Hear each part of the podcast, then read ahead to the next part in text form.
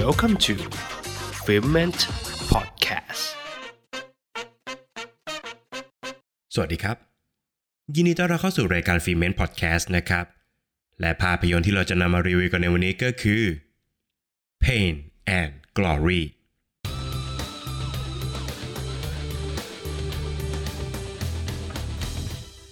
ซาวาดอร์มัลโล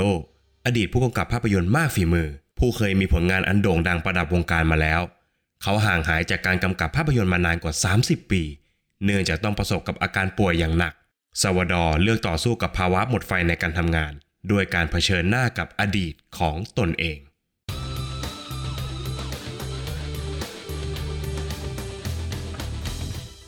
หากภาพยนตร์เรื่อง Once Upon a Time in Hollywood เปรียบเสมือนจดหมายรักของเควนตินทารันติโนที่สารภาพความรู้สึกในใจของเขาต่อวงการภาพยนตร์ฮอลลีวูดนะครับ ภาพยนตร์เรื่อง Pain and Glory ก็คงเปรียบเสมือนสมุดบันทึกสักเล่ม ที่ถ่ายทอดความรู้สึกในด้านตรงข้ามกับความรัก ซึ่งก็คือ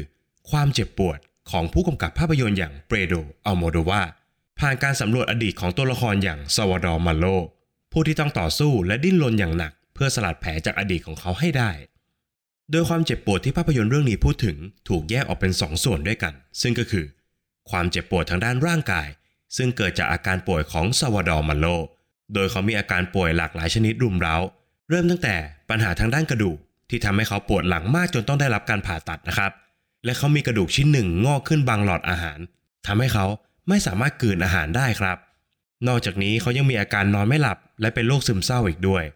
อาการป่วยเหล่านี้กีดกันเขาออกจากการทำงานมากขึ้นเรื่อยๆ และรุมเร้าเขาจนทำให้เขาต้องหันไปพึ่งเฮโรอีน การตัดสินใจพึ่งเฮโรอีนของซาวาดอร์นะครับ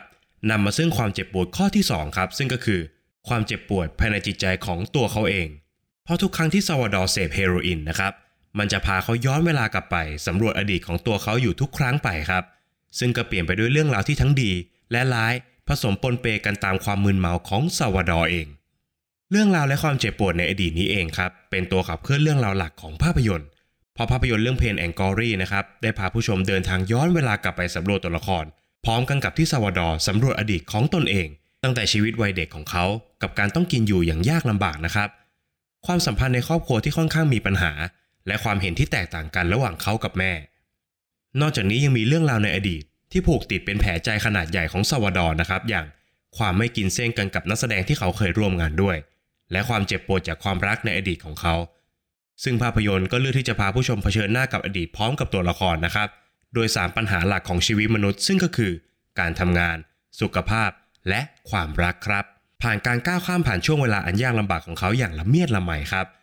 โดยทุกรายละเอียดถูกถ่ายทอดโดยนักแสดงมากฝีมืออย่างแอนโตนิโอแบนเดรัสนะครับที่สามารถถ่ายทอดรายละเอียดทางการแสดงได้อย่างยอดเยี่ยม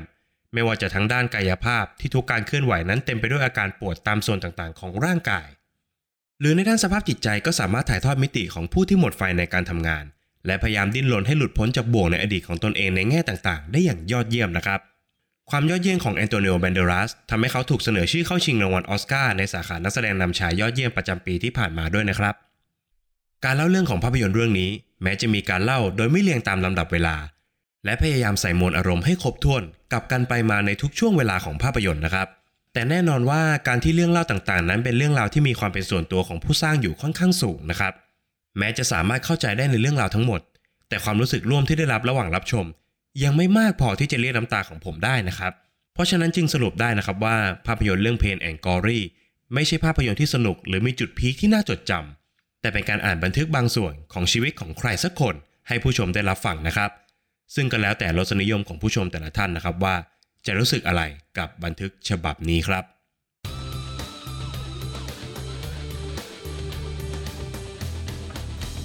ประเด็นตกผลึกวันนี้มีการเปิดเผยเนื้อหาสำคัญของภาพยนตร์นะครับ หากผู้ฟังท่านไหนยังไม่ได้รับชม ขอให้ข้ามไปก่อนนะครับ Spoiler Alert และประเด็นที่ผมจะชวนผู้ฟังทุกท่านมาคุยกันในวันนี้ก็คือ การหวนนึกถึงอดีตอย่างถูกวิธี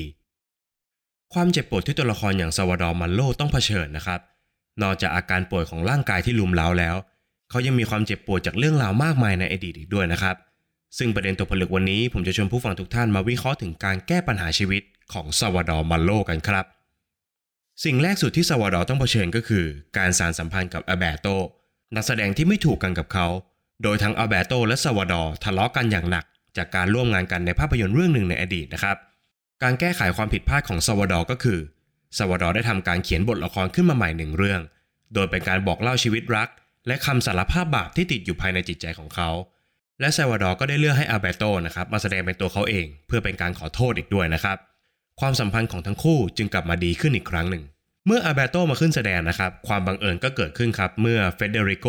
อดีตคนรักเก่าของซวาดอร์บังเอิญเข้ามารับชมละครเวทีเรื่องนี้ครับเฟเดริโกได้เห็นตัวละครตัวหนึ่งซึ่งมันคือตัวเขาเองนะครับทำให้เขาหวนนึกถึงอดีตอันหอมหวาน และเดินทางไปหาซาวาดอร์เมื่อทั้งคู่ได้เจอกันถ่านไฟเก่าก็ถูกจุดติดขึ้นอีกครั้งครับ แต่ปัญหาคือ เฟเดริโกนั้นมีครอบครัวใหม่แล้วซาวดอร์จึงเลือกที่จะปล่อยเฟเดริโกให้เดินไปในเส้นทางที่ถูกที่ควรครับ การพบเจอกันครั้งนี้ทำให้ซาวดอร์ค้นพบคุณค่าในตัวเองอีกครั้ง และเป็นผลลัพธ์จากการตัดสินใจที่จะบอกเล่าเรื่องราวของเขา ผ่านละครเวทีครับ นอกจากนี้ซาวดอร์ยังมีแผลใจเกี่ยวกับการจากไปของแม่ของเขานะครับ ซึ่งเขาไม่สามารถทำตามสัญญาที่ให้ไว้กับแม่ได้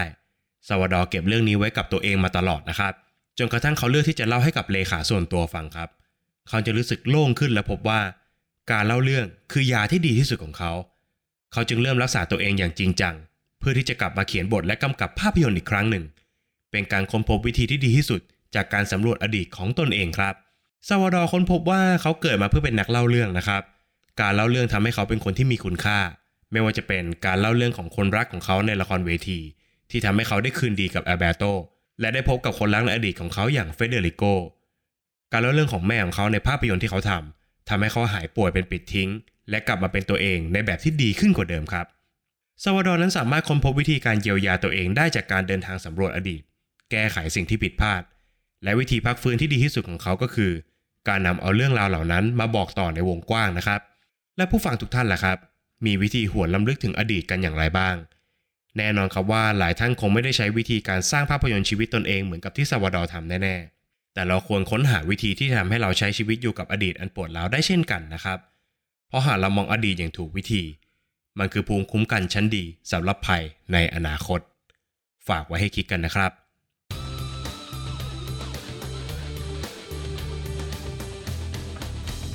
และนี่ก็คือฟีเมนพอดแคสต์ใน EP นี้นะครับ กับภาพยนตร์เรื่อง Pain and Glory